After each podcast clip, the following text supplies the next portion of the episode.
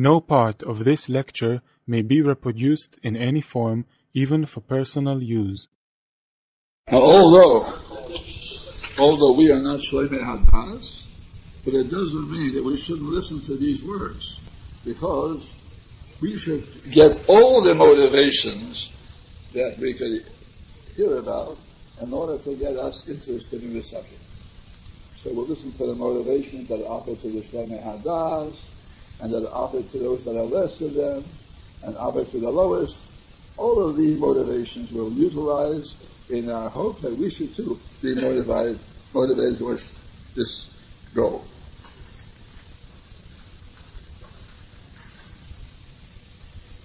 Now, two lines are from the bottom. Once this becomes clear to them that the shleimus is the only interest in life and nothing else, the Yisboel and Kimur came,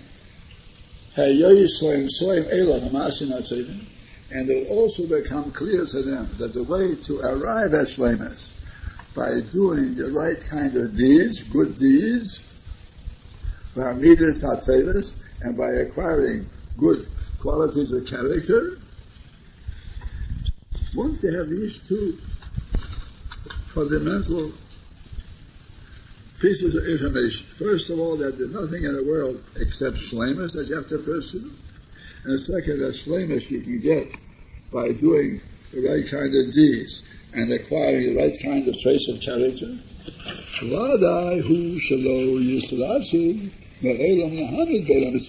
It's certain that they will never consent to limit these means that bring them to perfection, to shleimus. They try to do as many of them as possible, as many good deeds as possible, and acquire as much as possible the best traits of character. Or the hope of them, and they wouldn't want to be easy going in there. They want to be very thorough and get as much as they can of good deeds and as much good character as possible can get. So once people make sure that they have established in their mind these principles, that there's nothing but shleimus in our lives, that's our purpose. And also, they understand that you must do certain things and acquire certain traits in order to become a shleim, then they'll try their best to get as much of them as possible. And they won't be satisfied by doing them on a small scale. So, we're in the second line from the top. Because it already has sufficiently become clear to them, if they study these two principles, that nothing but shleimus is worth pursuing in our lives, and that shleimus can be acquired only by means of doing the right deeds and acquiring the right traits of character. So once it comes clear to them, if some of these means are missing, don't have enough of them, or if they do them, but they do them in a weaker, lackadaisical manner, not with enough energy, and not with all of the energy that's necessary to do them successfully, you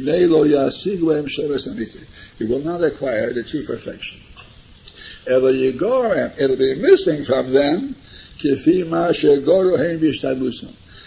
in proportion to what they were lacking in their efforts to acquire it. They'll miss the shleimus in accordance with the amount of neglect that they failed to exert themselves more in order to acquire it.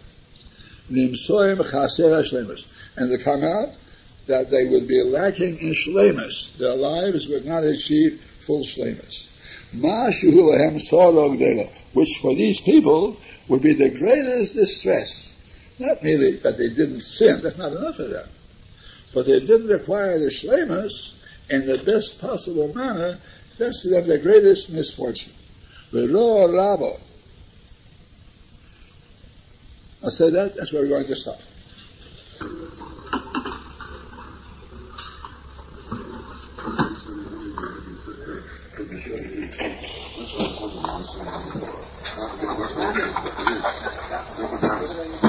Where?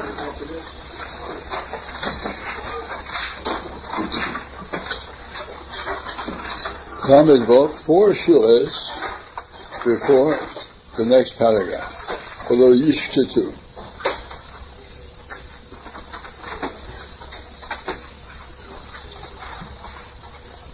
Show to your neighbors if you have the place.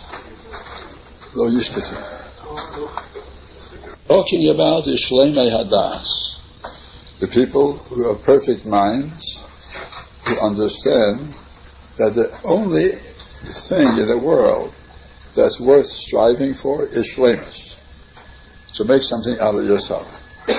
And therefore, when they understand that there's nothing else in the world to worry about except that one thing, and that one thing you should worry about it a great deal, although yishketu midog midog, they cannot remain quiet because of the worry that maybe they're missing out in some of the opportunities to perfect themselves more.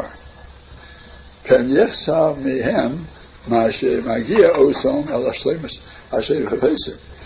they'll be missing from them that perfection which they desire.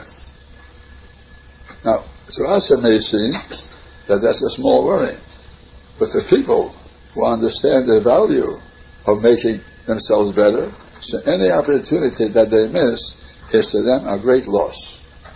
He said,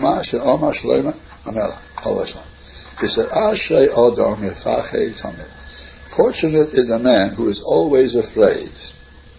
Now, what that man is always afraid?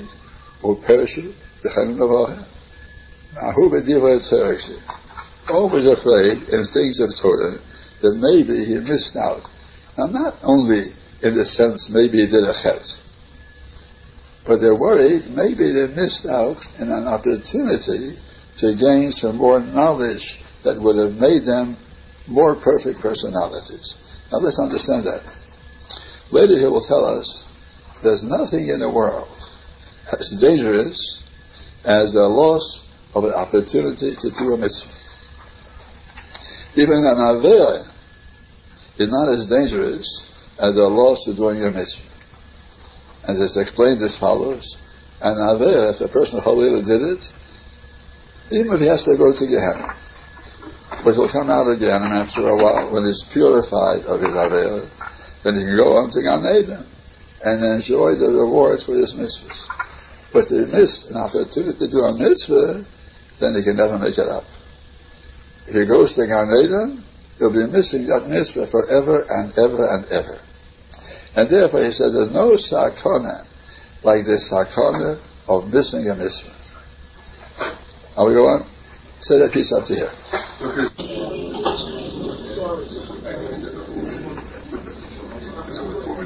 This applies also to opportunities to learn. If a person could have learned another mitzvah and he didn't, so he's always going to regret that great loss of opportunity.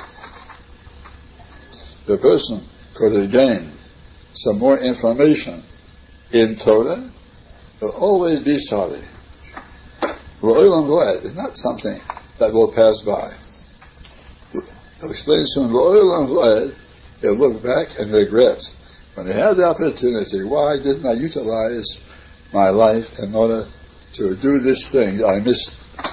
And now it's too late. Now, the highest of this madrega, of those who are afraid that they might miss out, is called yiras chet. Now, you're afraid of a chet. Before I go on, the word chet actually means chesor. Chet means lacking. When HaKadosh Baruch Hu warned Cain that he won't be careful, the Yetzer Hara will gain control over him, he said, La Persa Chatos Redes. At the doorway of your house, the Chatos is crouching in ambush on you. And Chatos is a special name for the Yetzer Hara. Chatos means missing out. There's a certain Yetzer Hara that causes people to do wrong things, but the Yetzer Hara that causes him to miss the opportunities to do the right things, that's a real Yetzer Hara. That's what HaKadosh Baruch Hu warned more than anything else. The Chatas. That's what you have to be afraid of most. And that's called Yeras Chet. Shehu min ha-mishubach shel madregos. That's the most praiseworthy of all degrees of greatness. Yirascha. And he explains to who?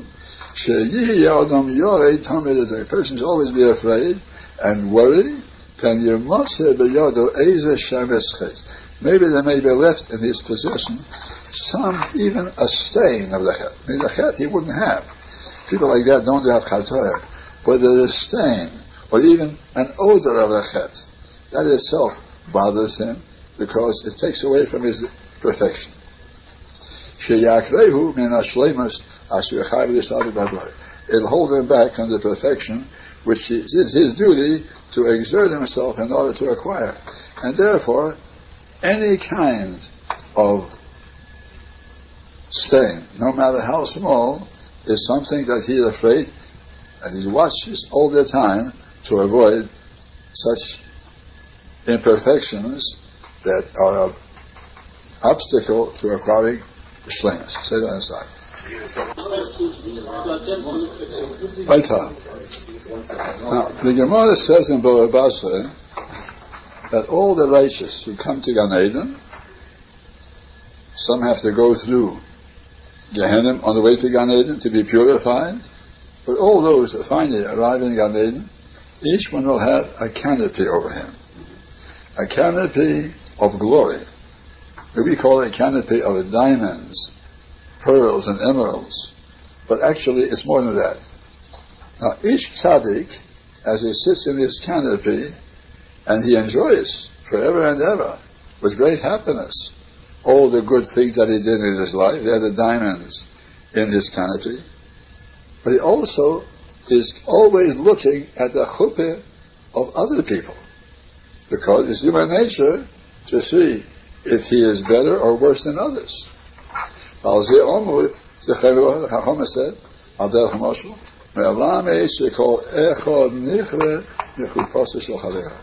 each one is scorched by the chuppah of his chavra. It said, Ke'eish yoso mecheshben, the one said.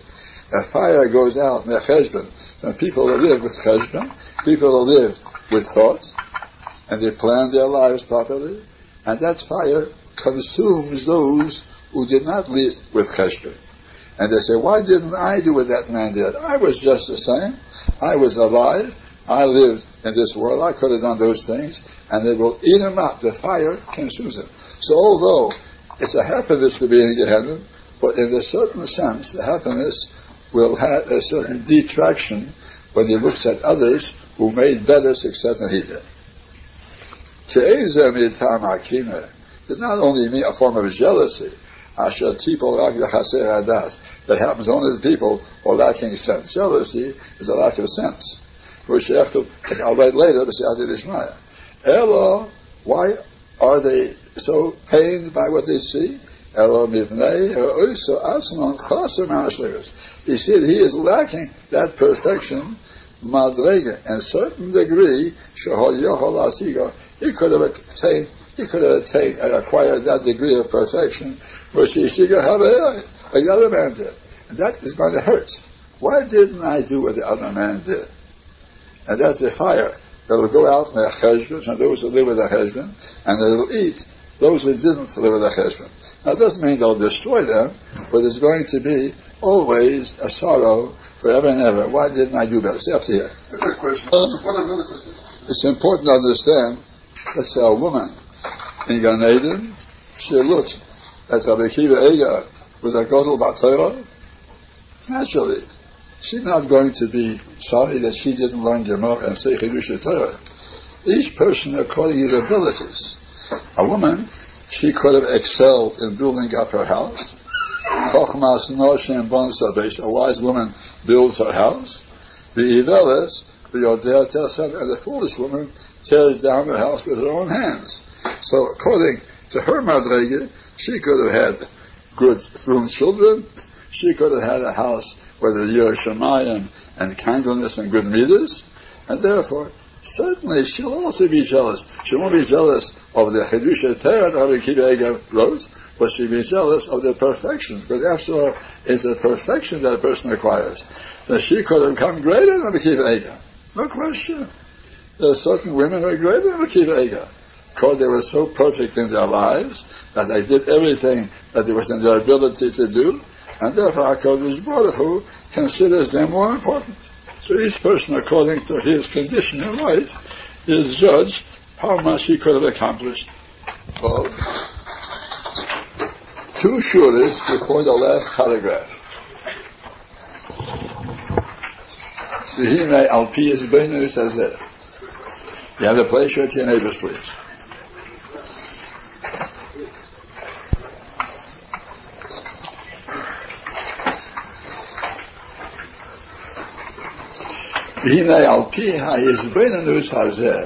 By means of considering this matter, that there's nothing in life as valuable as acquiring shlemus. He understands that principle. It's certain that the person who has a good mind will not allow anything to hold him back from acquiring awareness of everything that he does. Now, he explained up to now the way we talk to people with perfect minds. That means people of perfect character who understand the necessity of doing things in the right way, and when they hear that there's nothing in the world as valuable in the eyes of Hashem that we should achieve as shlemus, perfection of ourselves, so they are going to do all that they can, these people now, because they know in the world to come they're going to be sorry or regret forever and ever why they did not utilize their lives to acquire that most precious of all accomplishments, which is shlemus, perfection. Say that aside. Now, the next. For people that are less than they are, that means us, or even better than we are, we have to talk in a different way. The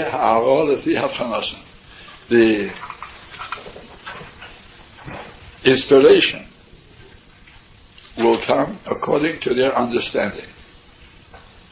Now, their understanding is not capable of having the ideal of doing things just because it's going to give them a happiness to know that they achieve the main purpose of life. Now, I'll tell them something more than that. They need some more motivation than that. The who? The fi inyan hakoved. That's in the matter of honor, glory, which everyone desires. Now, we must understand that a person who wants covet more than anything else in this world, and even though he'll disclaim it, he'll say, no, I don't care for covet, I'm not afraid of covet, actually he wants covet as much as he can get. Only each one tries to get it in his way. One tries to get it in a way of running after it. And one tries to get it in a way of saying, I'm not running after it, I don't care for it. That's also a means of getting covered. However, HaKadosh Baruch Hu put into the hearts of human beings this instinct to desire covet in order that they should do the best they can to make something out of themselves for the sake of covet. Now, the previous class will do it just because it's the most precious thing in the world to have shlemus. But this group, including us, we are inspired more by the motivation of covet. It'll give us the greatest covet in the world to come forever and ever and ever. Shlemus is the real covet. Now he explains that. The next word is wrong. Instead of das, it's read dalet ayin tov. That's how it is in the Gusfar. This is Pashut. Everybody who has a mind understands things. The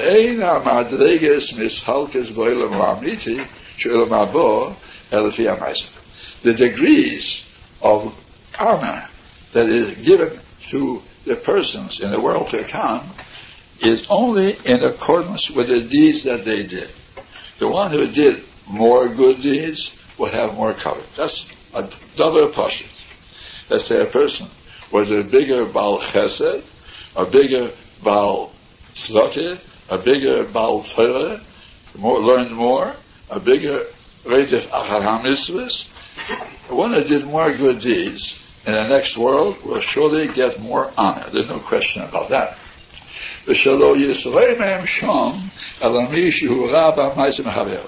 Over there, the only one who will be elevated is the one who has more deeds than this fellow man. It won't help you that you're older. Everybody is old in the next world. It won't help you that you have more money. Your family won't help you. Nothing will help you except who is the man who did more. Everything depends on the number of good deeds that you did. And the one who has less deeds, he'll be lower. Let's say the one who comes always to Tefillah B'Tzibur will surely be higher than the ones who don't come always to Tefillah B'Tzibur. The ones who come to Shiurim and learn will always be higher than the ones who don't. The ones who learn Mesilas Yesharim, no question, will be higher than those who didn't. The ones, let's say, that learn Gemara will be higher than those who never learned Gemara. The ones who made it their business to be polite to everybody and not to talk Lashon Hara and not to get angry and to be kindly and patient, they're certainly going to get more covet in the world to come than those who are not so perfect. And therefore, those who are less in Meisim will be shuffled. They'll be lower. And that's going to hurt them terribly. Because he says, in this world, don't you see, if you're lower than somebody else, it hurts you no end. You're so disturbed. Although this world is nothing, everything comes to an end here. But in the next world, it's forever and ever. You can imagine how great and permanent will be the disturbance and the tsar when you see that you're close to the bottom of the ladder. And so many people are high above you, especially people that you thought in this world were lower than you. You'll discover that they're far above you. And that's something you cannot change anymore.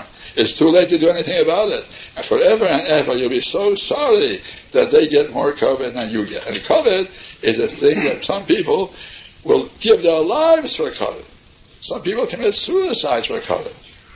Because that's the most pressing of all emotions, the desire for glory. First, you have to hear. We're on the second line on Lamed Zion. Im Kain. If that's the case, how could a person close his eyes from thinking about his deeds? Thinking about himself. Or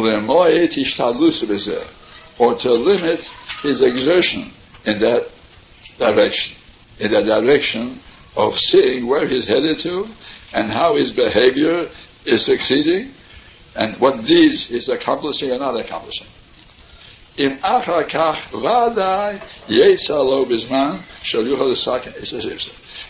later it'll surely be distressing to him at a time when he won't be able to change that which he already spoiled. This world is the only place where you can make that change. Later, it's too late. It's after here.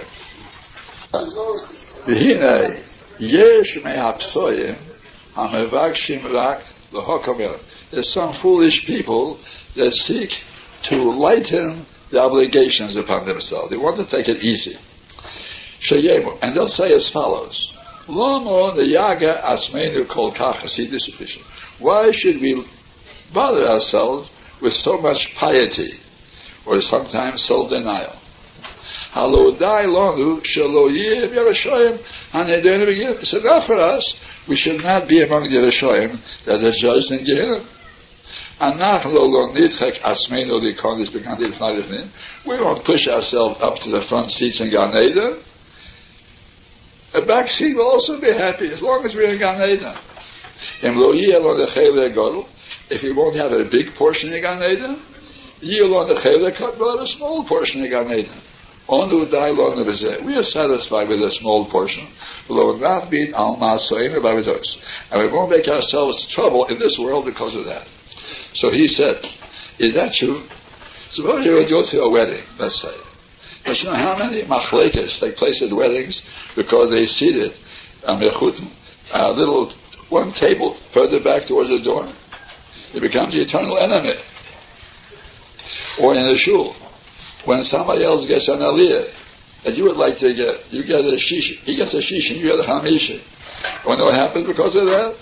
And therefore, in this world, we see that covet really is the real money to people. So how can they say when it comes to the true world that it doesn't mean anything, we'll take a back seat forever and ever, we'll be satisfied, only deceiving yourselves. Set that aside. Lamed Zayin, 10 shuras down from the top.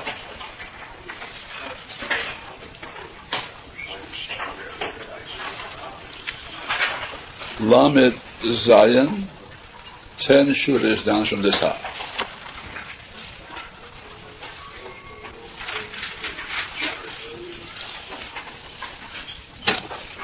Before, he addressed himself to the second class of people, not the highest idealists,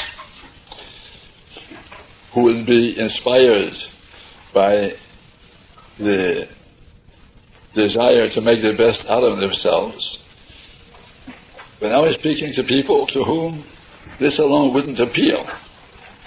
But he spoke to them from the standpoint of kavod, of glory, which everybody desires with all his heart.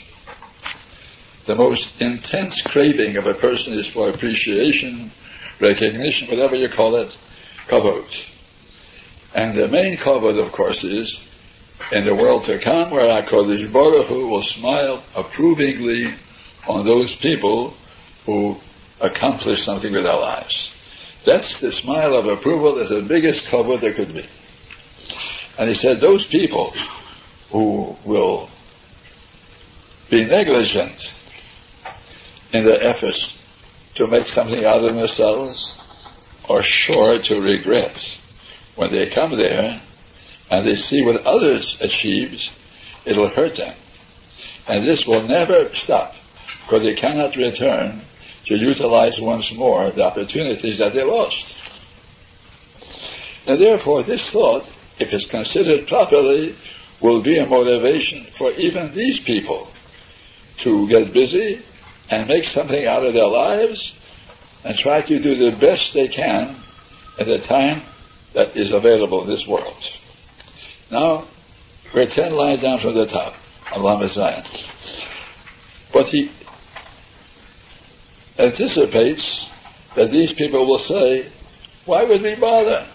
As long as we will have a place in Olam Haba, we're satisfied. Who says we have to sit up front? If we get a back seat in Olam Haba, we'll be very happy. So why should we have to strain ourselves now in order to excel? As long as we won't do anything very bad, and we'll be worthy to enter the next world, so we'll be satisfied. Now he's going to answer them. Omnam, 10 lines down. Om nom, shelo achas nishal. But what question I want to ask these people who make such a claim that they'll be satisfied with their back seat? Hayuchlu kol kachan dekalo, this b'olam hazeh, hachilif, are they able so easily to tolerate in this world, which after all is only a temporary world, could they tolerate liris echad b'chavreihem mechubat u'menusha yesuhem, to see one of their friends that's honored and elevated above them? Umoshel aleim, and he rules over them. Suppose you once had somebody working for you, and later you make such progress in life that he becomes your employer. Does that make you happy? Can you picture how you'll feel? Depressed that now you're his employee? Or how do you feel when you're invited to a wedding and they give you a back seat? Don't people quarrel sometimes at weddings because the seat is too far away from the front? And don't people quarrel when they see other people get more recognition in the Beis HaKnesses, in the synagogue, than they do? Most of the troubles in our society is because of competition for glory. So how can they claim that they don't care for glory, especially in a place where it's forever and ever? That's where glory really counts. Kol shekein, echad ma'avdeihem, suppose one of their servants becomes their master. Now let's say you will be a domestic. You'll be a butler or a janitor in the house of somebody who once was your employee. How would you feel? Or some poor man who was despised by you, and now he becomes your master and your employer. You have to give him respect, and once you wouldn't even look at him. But lo, wouldn't they be greatly distressed? Would their blood boil within them? Oh, rather certainly. And therefore, I see all the toil of a person is to elevate himself over anybody that is able. That's why people want better homes. People want to excel over others in the way they are able to spend their money. People want to be superior to other people. And they cannot deny it. If they do, they're not being honest. It's a fundamental urge in everyone to try to be ahead of others. He'd like to put his place among the people who are more elevated. That's a jealousy of one person towards another. He would see his fellow man is being elevated, while he is being left in a low position. Whatever he'll suffer is only because he's forced to suffer. He wouldn't take it willingly to see himself demoted and somebody else promoted to a high position over him. But he wasn't able to prevent it. In the world to come, it's too late. And his heart in this world becomes full of sadness and depression within him, if such a thing would happen. Lamed Zayin, 8 shuras up from the bottom. Lamed Zayin, 8 shuras up from the bottom. Me'ato imkach.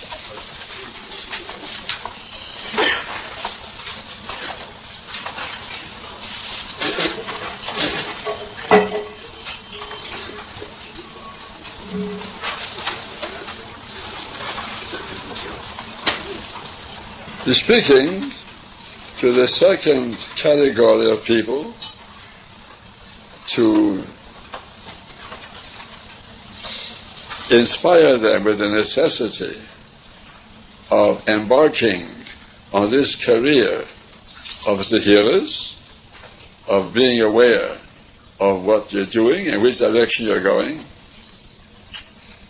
He said, if you see in this world how people are eager to outdo each other in acquiring prestige, glory, fame, and it hurts them when someone whom they considered as inferior, who finally succeeds and goes beyond them, becomes more powerful than they are,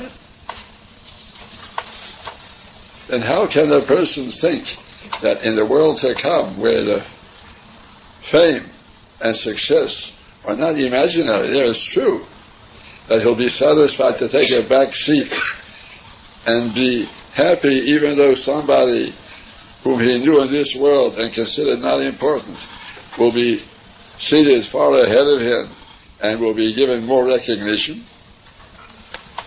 Imkach koshaleim liyoshfolim vizulosum. If it's so difficult for them to be lower than others, in the imaginary and false advantages of this world, let's say, more wealth, more fame, this world doesn't mean anything. And still, we see people are consumed with envy in this world. It's extremely difficult to ignore the fact that somebody else is succeeded more, and he becomes overwhelmed with jealousy, And many people become ill from jealousy. And for the sake of excelling, people sometimes even endanger their health. Sometimes even give their lives to become famous. Although the fame of this world really means nothing, it's only imaginary. Shena shiflas bom elalifonia. Lowliness in this world is only something that's superficial. And being elevated in this world is nothing but emptiness and falsehood. Even a man's elected president, what does it mean? It's just a title that's given to him by various forms of propaganda. It doesn't mean that he's so important. And therefore, in this world, the Nobel Prize, people go crazy in order to get a Nobel Prize. Oh, there's nothing. You see, the Nobel Prize, you give it to Arafat too. You give it to every kind of wicked person.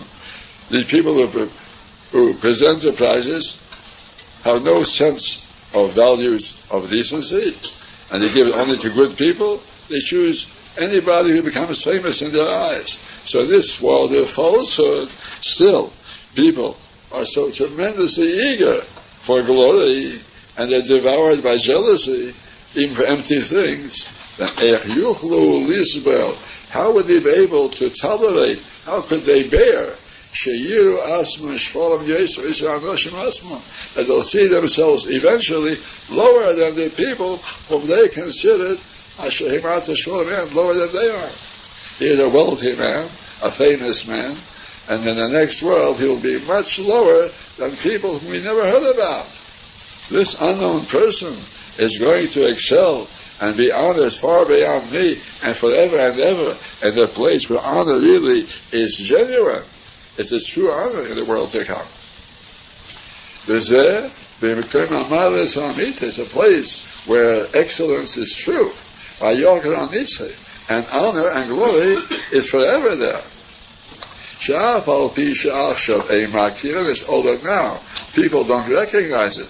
People walk around in this world and they're oblivious of their final destiny, and the value of the world to come. Even those who say with their mouths that they believe in the world to come, actually they have no estimate of the immense importance of what a man's status in the next world means.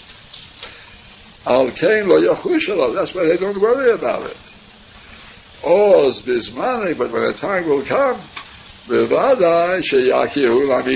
recognize it according to its truthfulness as it actually is, with a great distress and a great shame, because then it'll be too late to do anything about it. Now, all these words, although most Orthodox people subscribe to them, actually they're meaningless, because people don't think about the next world. Nobody ever thinks he's going to die. Is that something that's out of the question? Other people, yes, but not he. And therefore, all that's silly, and it's against common sense, but that's the attitude of mankind, that they're here forever, and the next world is only a form of belief. It's something in the Siddur, maybe in this form, but in this world, only the things that he sees with his eyes mean anything to him. And therefore, he's warning that the time will come when people will realize what a vast error they made, and their lives were wasted, and opportunities went lost. See, it's worth noting that the Mechaber here is talking to people of his time who believed implicitly in the next world. Not only Jews, everyone believed in the next world. And therefore, he had an audience to whom to talk. Today, it's an entirely different story.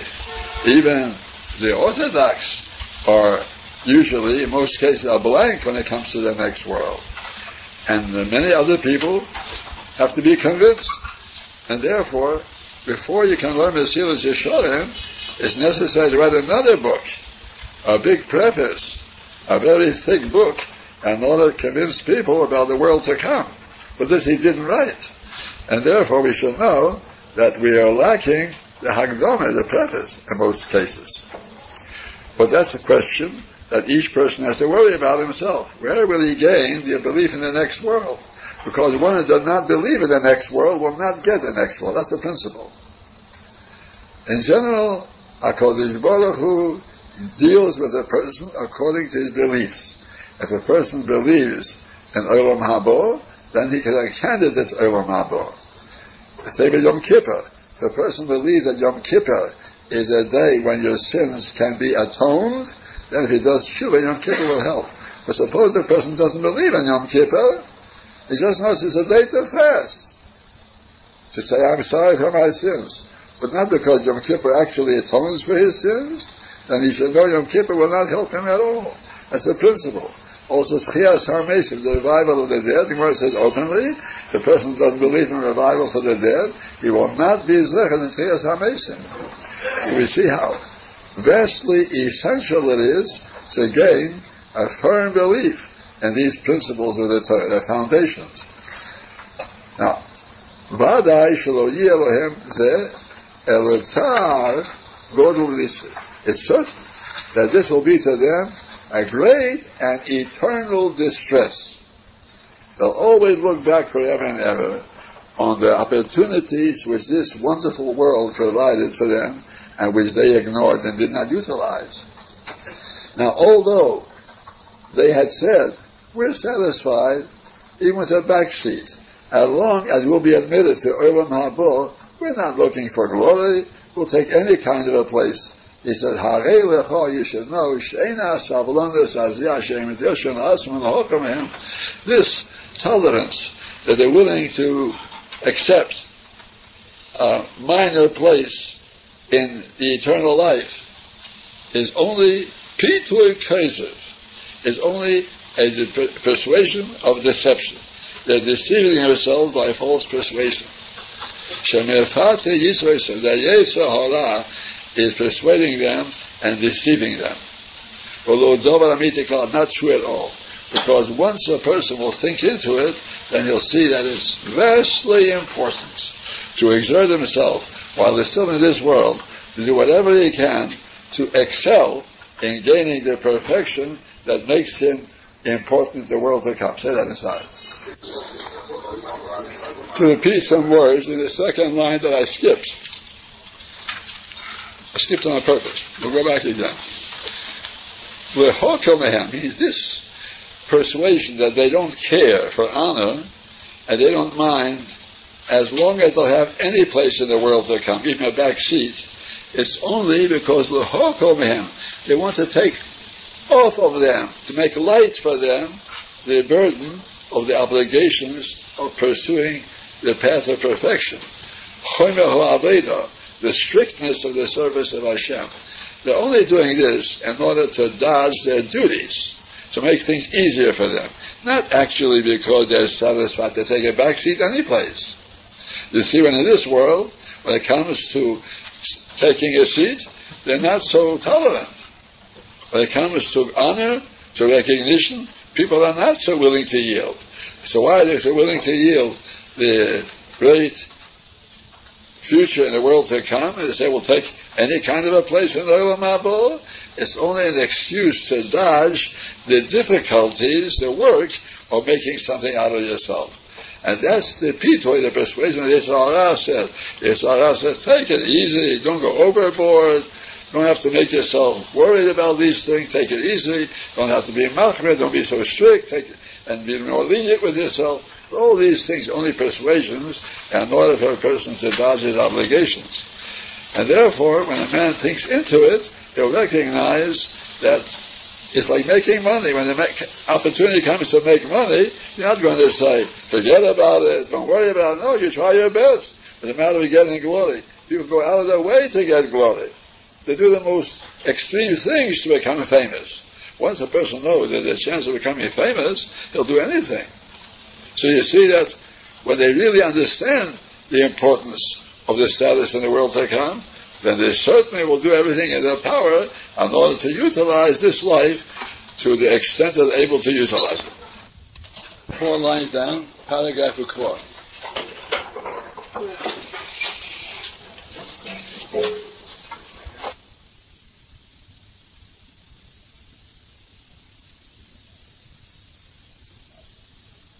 Kaddish after Mesilas Yesharim today, to save time.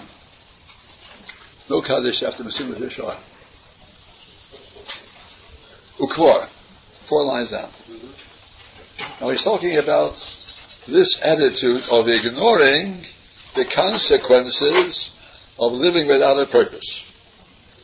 Ukvor lohoya mokim le'pita zelhem. There wouldn't be any reason why they should persuade themselves in this manner. It means to ignore the importance of living with their purpose. Lulei hayohoim amita sayim. Had they seen the subject according to its truth, I mean, had they spent some time to think about it, there's no question that they would see how very wrong is a life that's spent without inspection of one's ways. Because they don't seek the truth, and they go and they err according to their own will. I mean, these people don't seek the truth, which means all of us. I'm not talking to you, I'm talking to myself. We, all of us, are not seeking really the truth, and we're just going in the errors of our own desires. Therefore their self-persuasion will not be removed from them until the time when it won't help any longer that they should recognize the truth. There will come a time when it will be too late to recognize the truth. They won't have any more in their power to remedy that's what they destroyed. Set it aside. He quotes Shlomo HaMelech all of us. Whatever your hand is able to do, when you have the power to do it now. Because there won't be any more deeds in the world to come. An opportunity to make calculations and to think out things, you won't have that in the world to come. The ability to acquire awareness of the great truths, you won't have that opportunity. The chokhmah and all the knowledge that you could acquire in this world, like learning Gemara, learning Torah, understanding the truths of the world, all these things will not be available when one goes into the next world. B'shoel, in the grave, asher atohel asher, where you're going. It means as follows. In the next world, people will certainly recognize the truth. But it won't be a recognition that gives them any credit. The recognition for which we earn credit is that which we do with our free will. And our free will recognition is what we try to understand while we're alive. Like we're studying the right Sforim, we listen to the right counsel, we think things out according to the Torah. So that's done while we're alive with our free will, and we're rewarded for it. And the world to come certainly will recognize the truth, but will recognize what we lost out, and at that time, we won't be able to remedy it because there's no more free will to achieve anything. Say that aside. That means,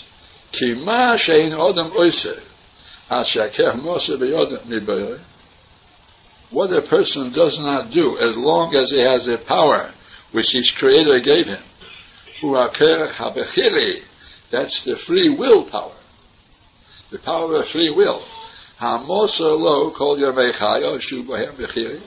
is given to him as long as he's alive.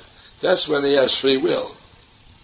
And is commanded to do, saying two things. When you're alive, you have free will. In the next world, there's no free will. A second is, when you're alive, you're commanded to do things. In the next world, there's no command to do.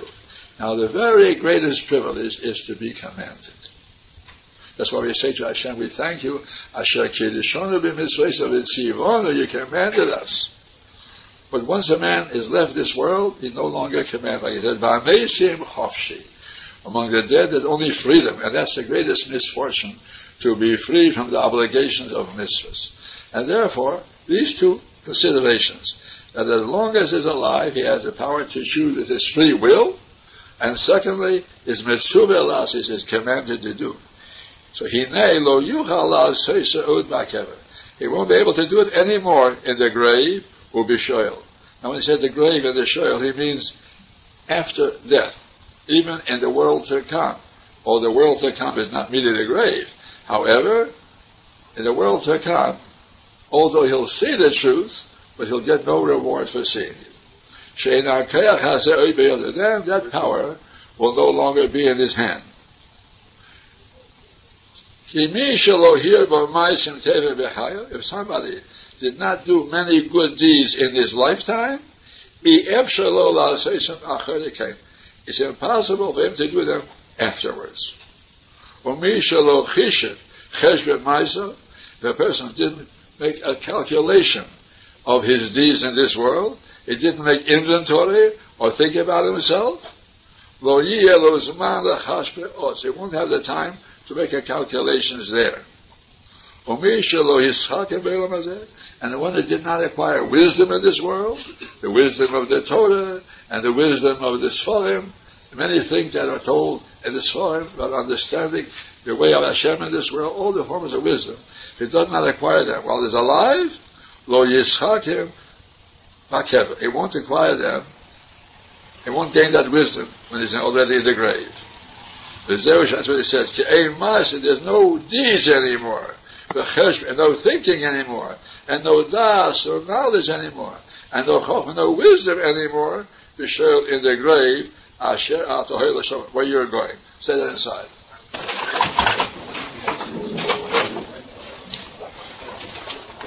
Lamed Ches, the bottom paragraph.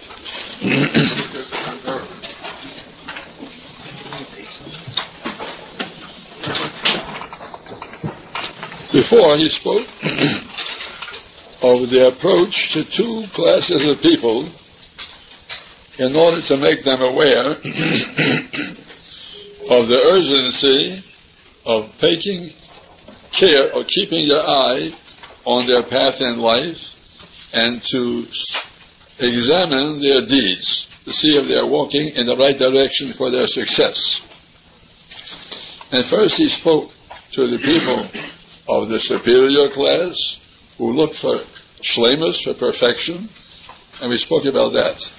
The true perfection can be attained only by striving to maintain a supervision over yourself and know that you're not going in the wrong direction, doing the wrong things. Then he addressed himself to the Beinanim, who may not be so anxious, so ambitious for perfection, but everyone certainly is eager for distinction and recognition and honor and glory. And he said, don't think in the next world that you won't care for glory. On the contrary, the glory there is what really counts. And it'll hurt when you see how others have outdone you, have succeeded more than you. And now he's addressing himself to the lowest class, that's us. The way to stir up the minds of the multitude, that means us, in the matter of reward and punishment itself. Because everyone is certainly interested in the reward of Gan Eden, the next world, and certainly everyone is apprehensive of the punishment for the next world. Now the truth is, that even that doesn't apply today to many people, because very many people have almost no awareness of the fact of the next world at all. But he was talking to a generation some 200 years ago or more, and those people believed, because the whole world, even Gentiles, believed in the afterlife. And therefore, the way he talks to them may not be sufficient for our people. But our people are very far remote from the idea of the next world, even reward and punishment. Well, we'll take it on his level, according to the people to whom he's addressing himself. When one sees how deep is the judgment of Hashem, how far down it goes, the responsibility of a person acts. It's fit, it's proper to be afraid and to tremble at all times. To be afraid and tremble, who knows whether he has not committed something that makes him lose his opportunity to enjoy the happiness in the world to come. Who can stand on the day of judgment? Who will be considered righteous in the presence of its creator? In this world, you can put up a front, you can argue, you can claim that you are good, But in the next world, when you're standing before Hashem, you'll have to recognize the truth just as it's shown to you. And who can justify himself in the presence of his Creator who knows everything about him? Kasher hashkafa somir yugdekes al kol davakot nagol. Because HaKadosh Baruch Hu's supervision is precise for every small thing or every big thing. And therefore there's nothing that escapes HaKadosh Baruch Hu's gaze. And he knows everything. And therefore, when a man thinks about that someday he'll stand before the Day of Judgment, before Hashem, and he's going to think, why didn't I prepare myself better beforehand? Why should I come now full of loopholes in my history, in my record? Couldn't I have taken care of that before? And I have nothing to answer, and Hashem will confront me with my deeds. Say that up to here.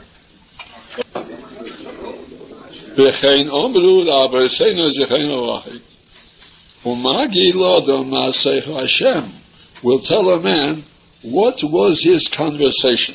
It means, even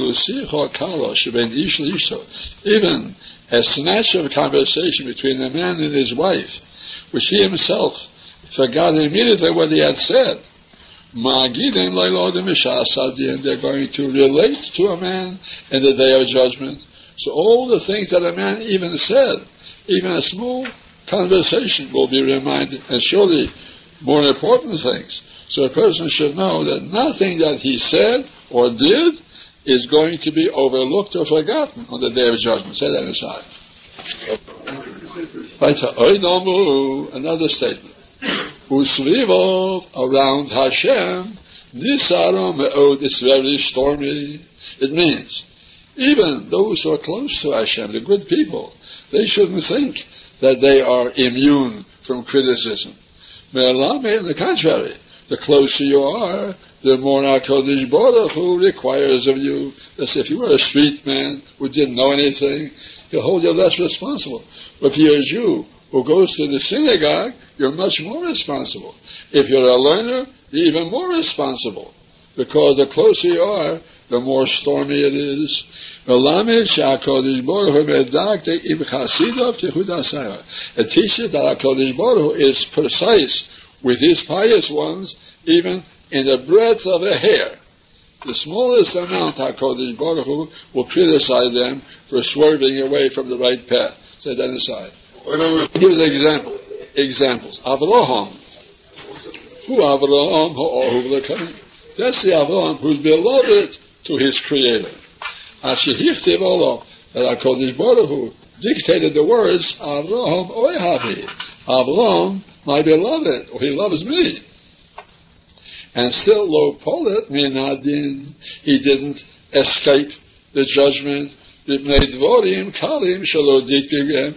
some light words that he wasn't careful with, certain words he wasn't careful, so Hashem brought upon Avram a very great punishment. Avram said, Hashem, how will I know that the promises that you're making me will come true? Now, he didn't have any doubts in Hashem's promises. Only he wanted to have a more confirmation in order that his children should be assured of all the good things that Hashem had foretold for them. And by saying these words, Hashem said, Avraham has committed a misdeed. By saying, how should I know? After I had told you this promise, it's a misdeed. Omar HaKadosh Baruch Hu, Chayecha, by your life, you should know,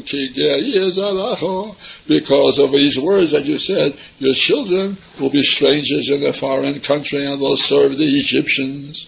Because you asked me about Me'eda, therefore your children will have to go through the slavery of Egypt.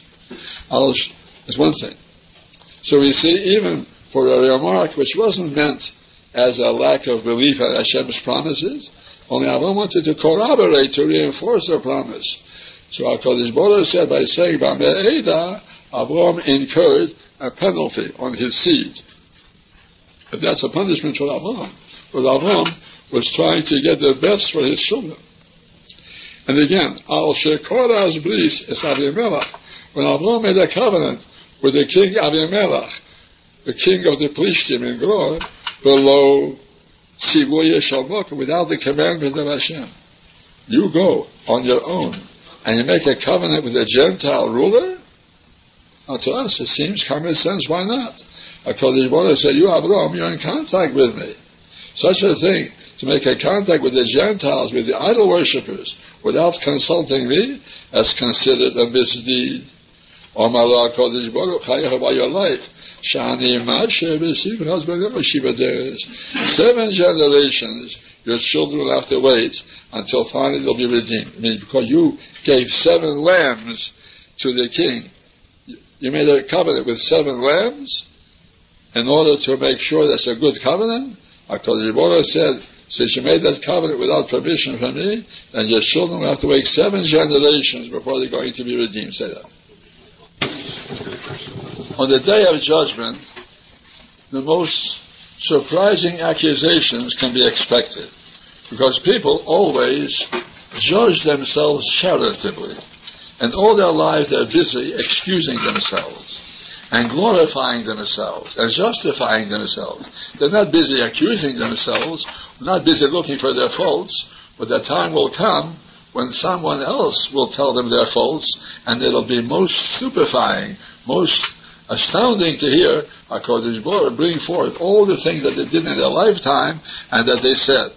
So that's why he says it's important, as long as we still have the opportunity to remedy our ways, to improve these things before we come to the day of judgment. Every person should take seriously this career of putting his mind on what he's doing and trying to review his acts and his deeds. Rabbi said, don't say Kaddish now. Don't say Kaddish now.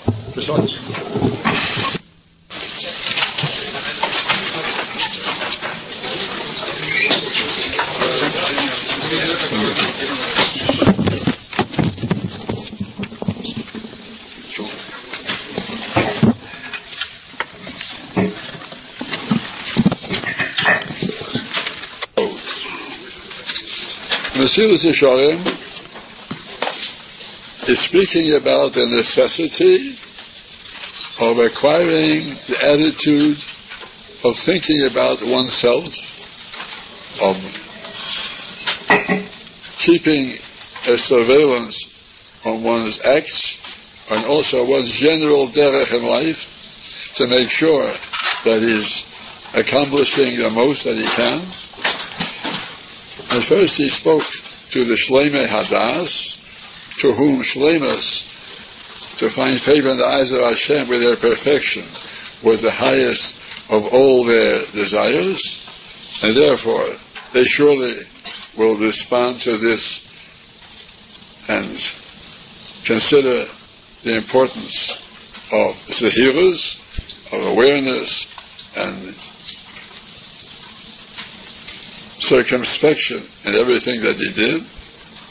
And then he spoke to the second class of people, the Beinonim, and he appealed to them from the basis of covet, which everybody desires so fundamentally, and it was planted in man's nature by HaKadosh Baruch Hu in order to spur him on to aspire to greatness, because covet is one of the most fundamental forces in the human character, especially covet in the world to come, which is the real covet.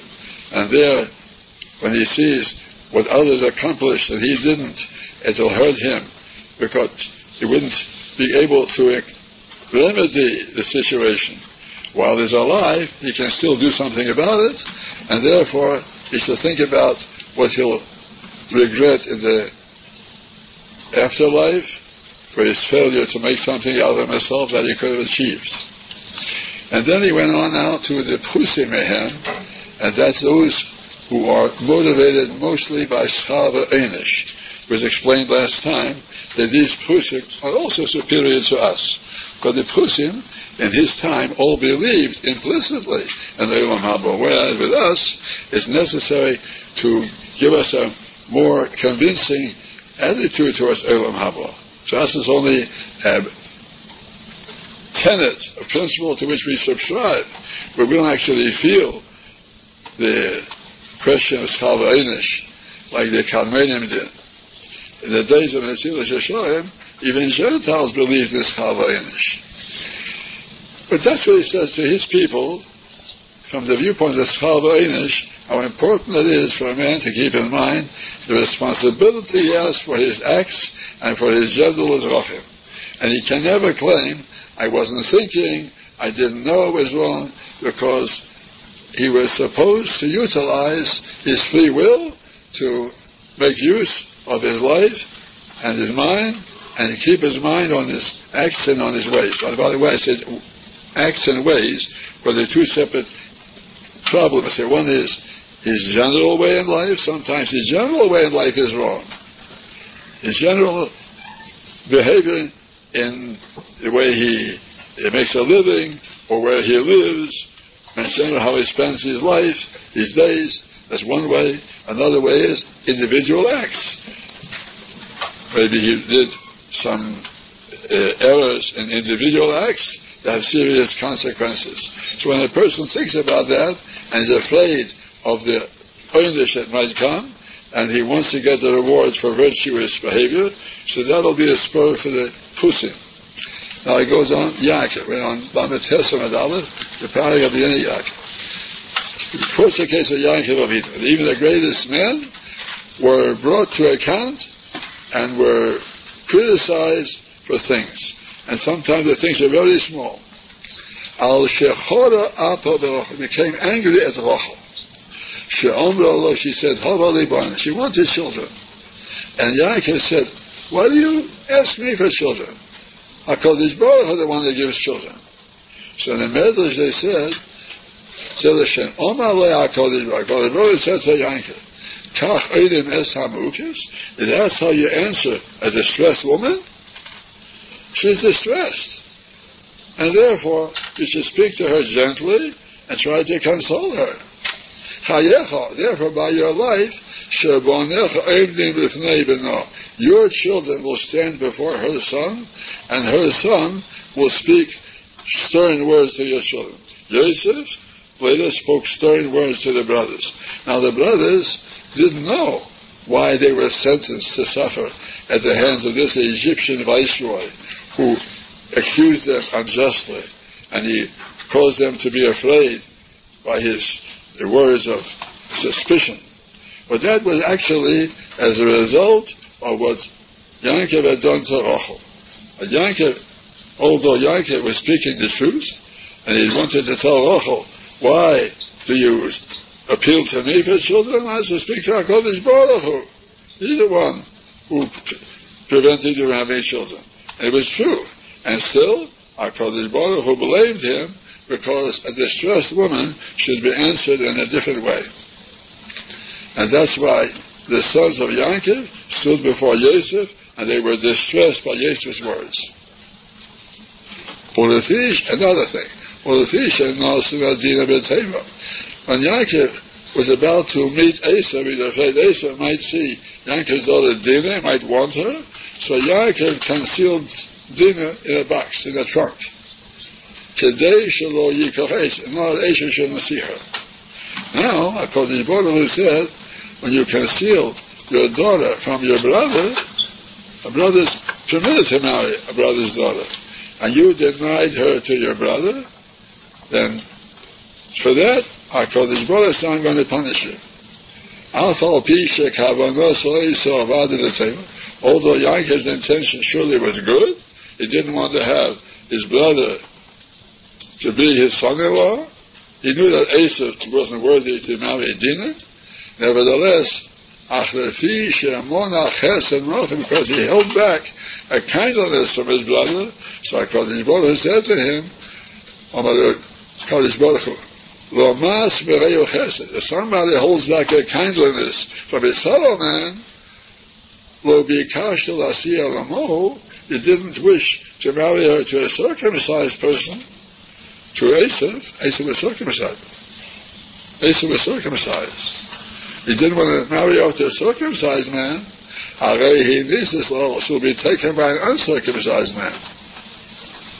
And that's why she fell a victim of Shem. He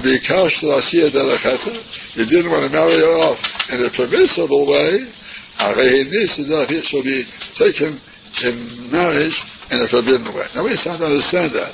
Because Yaakov was perfectly correct when he wanted to conceal his daughter from Esau. Only it's explained as follows.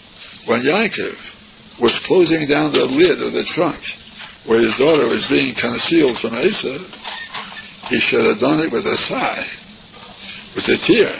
I wish that my brother was worthy. My brother was kosher and proper. I would be happy to give my daughter in marriage. Unfortunately, I can't do it. Now, it's true that Yaakov did think that.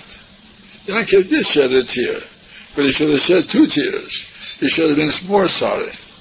And HaKadosh Baruch Hu held him accountable. Why weren't you sorry enough for your brother when you were concealing your daughter from him? Now, that's already a remote kind of an accusation. And still, for people that are expected to think about themselves, they're considered responsible for that too. So Yaakov was to blame for not sympathizing with his brother when he had to conceal his daughter from him.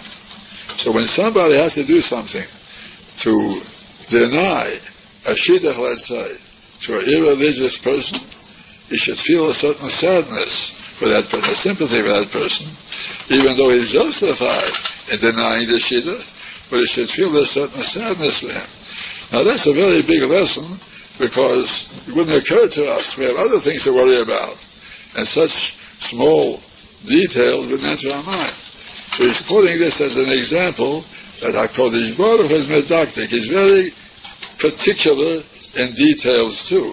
And that's why those people who want to succeed in gaining favor with Hashem and get reward and avoid any kind of punishment that could happen to them are required to keep their mind on all their deeds and always weigh whether the thing is correct or whether incorrect. And sometimes the weighing has to be done with fine weights in small measures.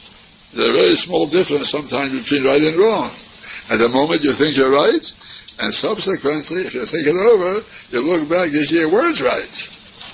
And this is expected of every Jew. A Jew is supposed to live with calculations, with thinking. It's called cheshbon. It's expected to keep in mind that HaKadosh Baruch Hu will not accept any excuses because he did things in general. In general, it's not good enough. When you do business, don't do business in general. You're very careful to sell your merchandise at a profit. You won't just sell it blindly without thinking. You want to know how much it costs you, and therefore how much you can sell it for. And therefore, in all your other behavior to people, you cannot deal blindly with people or with our mitzvahs of Hashem.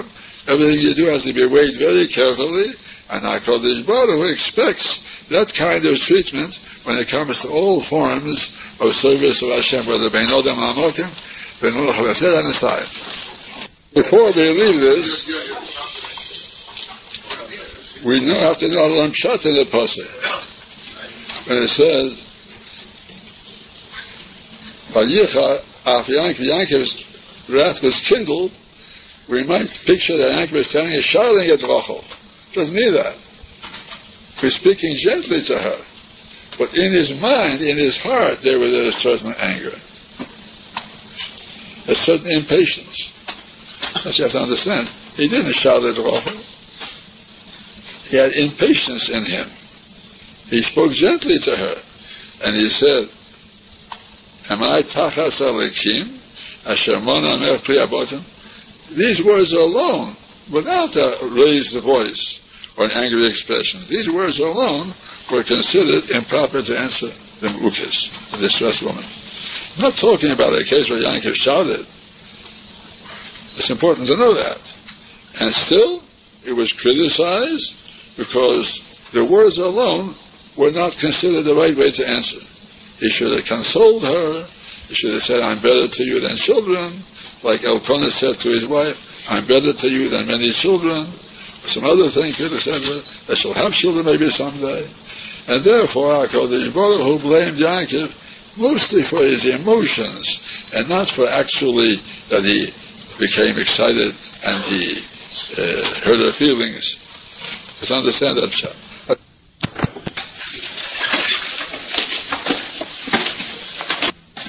is quoting examples of great men who, despite their exceptional righteousness, were severely criticized for some small error that they made.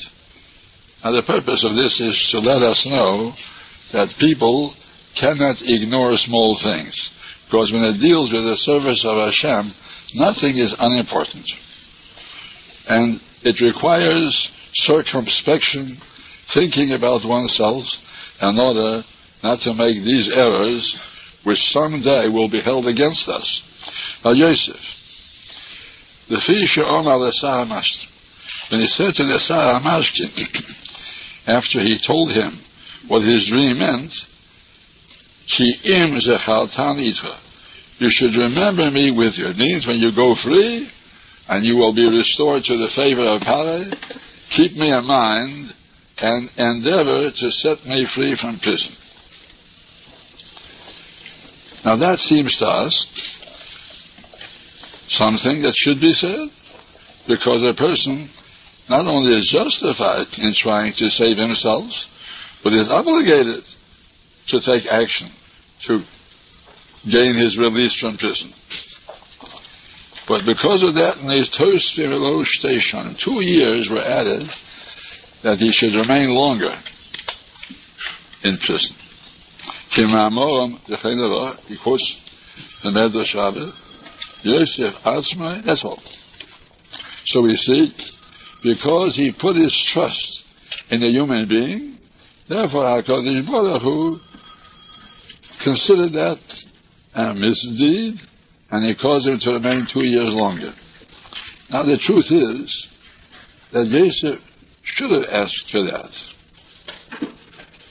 Any way that he could have discovered to go out of prison, even if he could have gone out of prison by climbing out by a rope, he should have done so. So the Sarah Master is not worse than a rope. But it was a matter of the subconscious. In his subconscious mind, there was a small amount of reliance on him.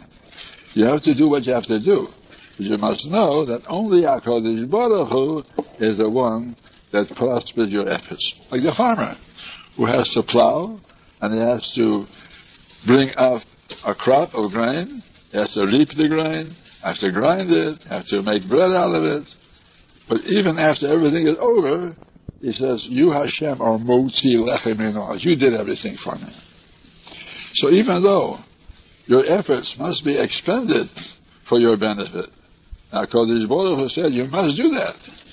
Nevertheless, we have to keep our minds clear of reliance on what we do ourselves, or what others do for us. And here he relied on what the Saramashkin would do for him, and therefore he was given a 2-year extension of his prison sentence. That's to show that even smallest things, people are held accountable. Now Yosef Atzmai, Al Shechonat Es Aviv, he embalmed his father without permission from Hashem. They embalmed Yaakov according to Yosef's instructions. And some say that his misdeed was this. The Fisher Shoma, he heard when the brother said, Avdecha Avinu, our father, your servant, and he was silent. Now, he didn't want to reveal his identity, and certainly it wasn't easy to correct them. The Mishnah and the Melech should say, don't say your servant when you talk about your father. And still, there was some kind of a blame there. Now this is such a small blame that you really need a magnifying glass to see it. And still he was blamed for that too. The two different opinions. Now it could be the second opinion holds Yosef couldn't help himself. He had to be silent. But he should have been very much distressed when he heard it. No part of this lecture may be reproduced in any form, even for personal use.